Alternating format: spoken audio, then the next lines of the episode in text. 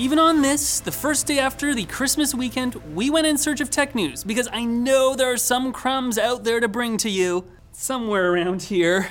Give me some crumbs of news. If you're wondering what to do with a transparent OLED panel, don't worry because LG has some ideas.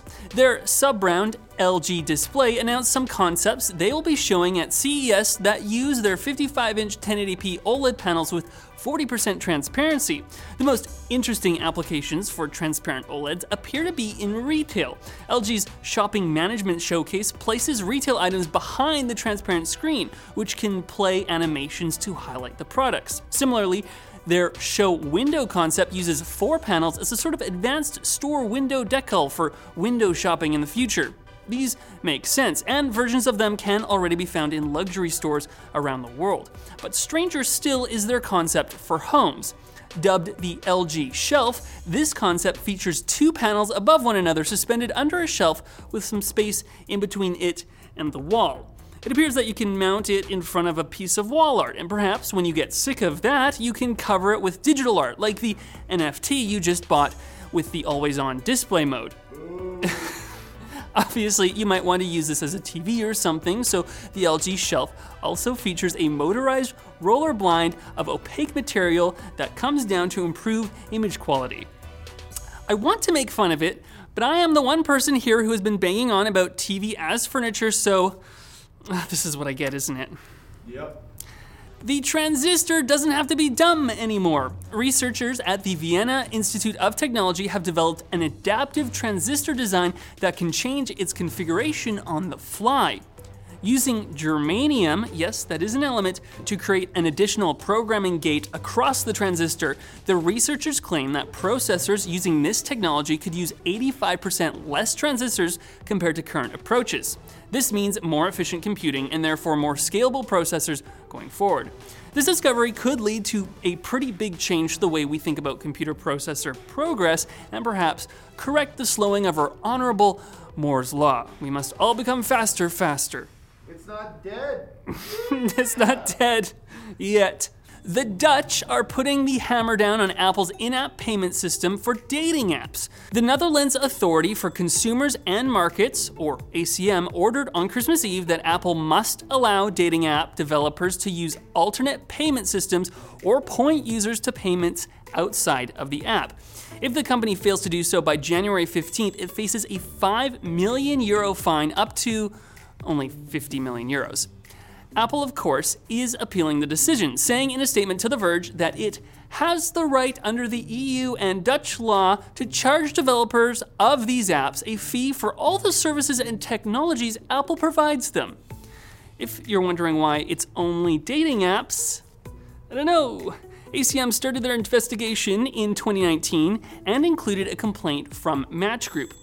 I'd like to think that it's because the investigators are all single and therefore would like to pay less for the dating apps. They all got swiped left. they all have to swipe left on. Whew, so we made it through all the main stories, but are there any quick bits to be found? Find out after a quick word from today's sponsor, Drop. Drop collaborated with Sennheiser to create the PC37X gaming headset. It features an open back design with drivers from the HD 598 and 600 headphones for clearer audio. The noise canceling mic automatically mutes when rotated out of the way, and it features a 10 foot braided cable. Buy today and get $21 off the PC37X at the link below. Offer ends at the end of the year. Hmm. Oh, there's a quick bit and another. We have some quick bits. You have a quick bit problem. The iPhone might be without a SIM card tray as soon as next year. The device has supported the nascent eSIM technology for a number of years now, but according to Mac Rumors, the company has advised US carriers to prepare for the launch of an eSIM only smartphone in September 2022. A tipster shared with them a seemingly legitimate document, though without specific mention to Apple and the iPhone. So I'm guessing it just says, guys, it's eSIM time. Now, what are they going to get rid of next? The Lightning port? No. No. No parts. It must be impenetrable. Also, with Apple, they have poached Facebook, Meta's AR PR lead Andrea Schubert. Revealed in his Bloomberg Power On newsletter, Mark Gurman wrote Meta, with Oculus, has been the market leader in headsets, so such a hire makes sense as Apple nears its launch. Rumors over Apple's AR headset development has been swirling for years, so this hire appears to show that Apple is still taking the project seriously. How such a device will work in the real world is still a question mark for me. Uh, What are we gonna do with it? I don't know. the metaverse? The meta will bring the metaverse into the real world and nothing will mean anything anymore. Looking for a place to stash all your games away? How about a mouse? ADATA's XPG brand will be showing off a concept wired gaming mouse at CES this year, which has one terabyte of solid state storage built in. The USB C mouse will be capable of just under a gigabyte per second transfer speed and includes some game launcher software. File this concept in the why did this idea take so long folder. It really makes me curious in what other peripherals we can hide storage next. A webcam? Charging brick? There's a lot of options. One terabytes of hacks, baby. If you are concerned that the Motorola Razr might be put to pasture, don't worry. In a Weibo post spotted by Android Police, General Manager of Lenovo's Chinese mobile business group, Chen Jin, shared that the company has been secretly working on a third generation of the smartphone. Andy, Andy, can you translate this? Andy? In here. Ah, yes, he's not here. Dennis? No. In Hawaii. Darn it.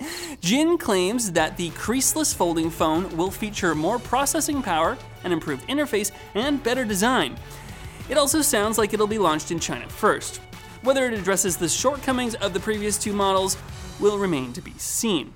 Speaking, Have, have, have you seen like the Razr phones in person before? no, I've seen the newest iPhone. Subscribe to MAC address.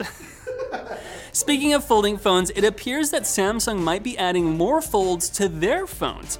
According to a report by Let's Go Digital, the tech maker of all sorts filed an extensive patent with the World Intellectual Property Organization for a smartphone with a Z folding format. How neat! Samsung is the farthest along in the folding phone race, but at this rate, it feels like we're only a couple of years off from the first accordion folding phone, which, according to its patents, will play you a Bavarian Oompa tune.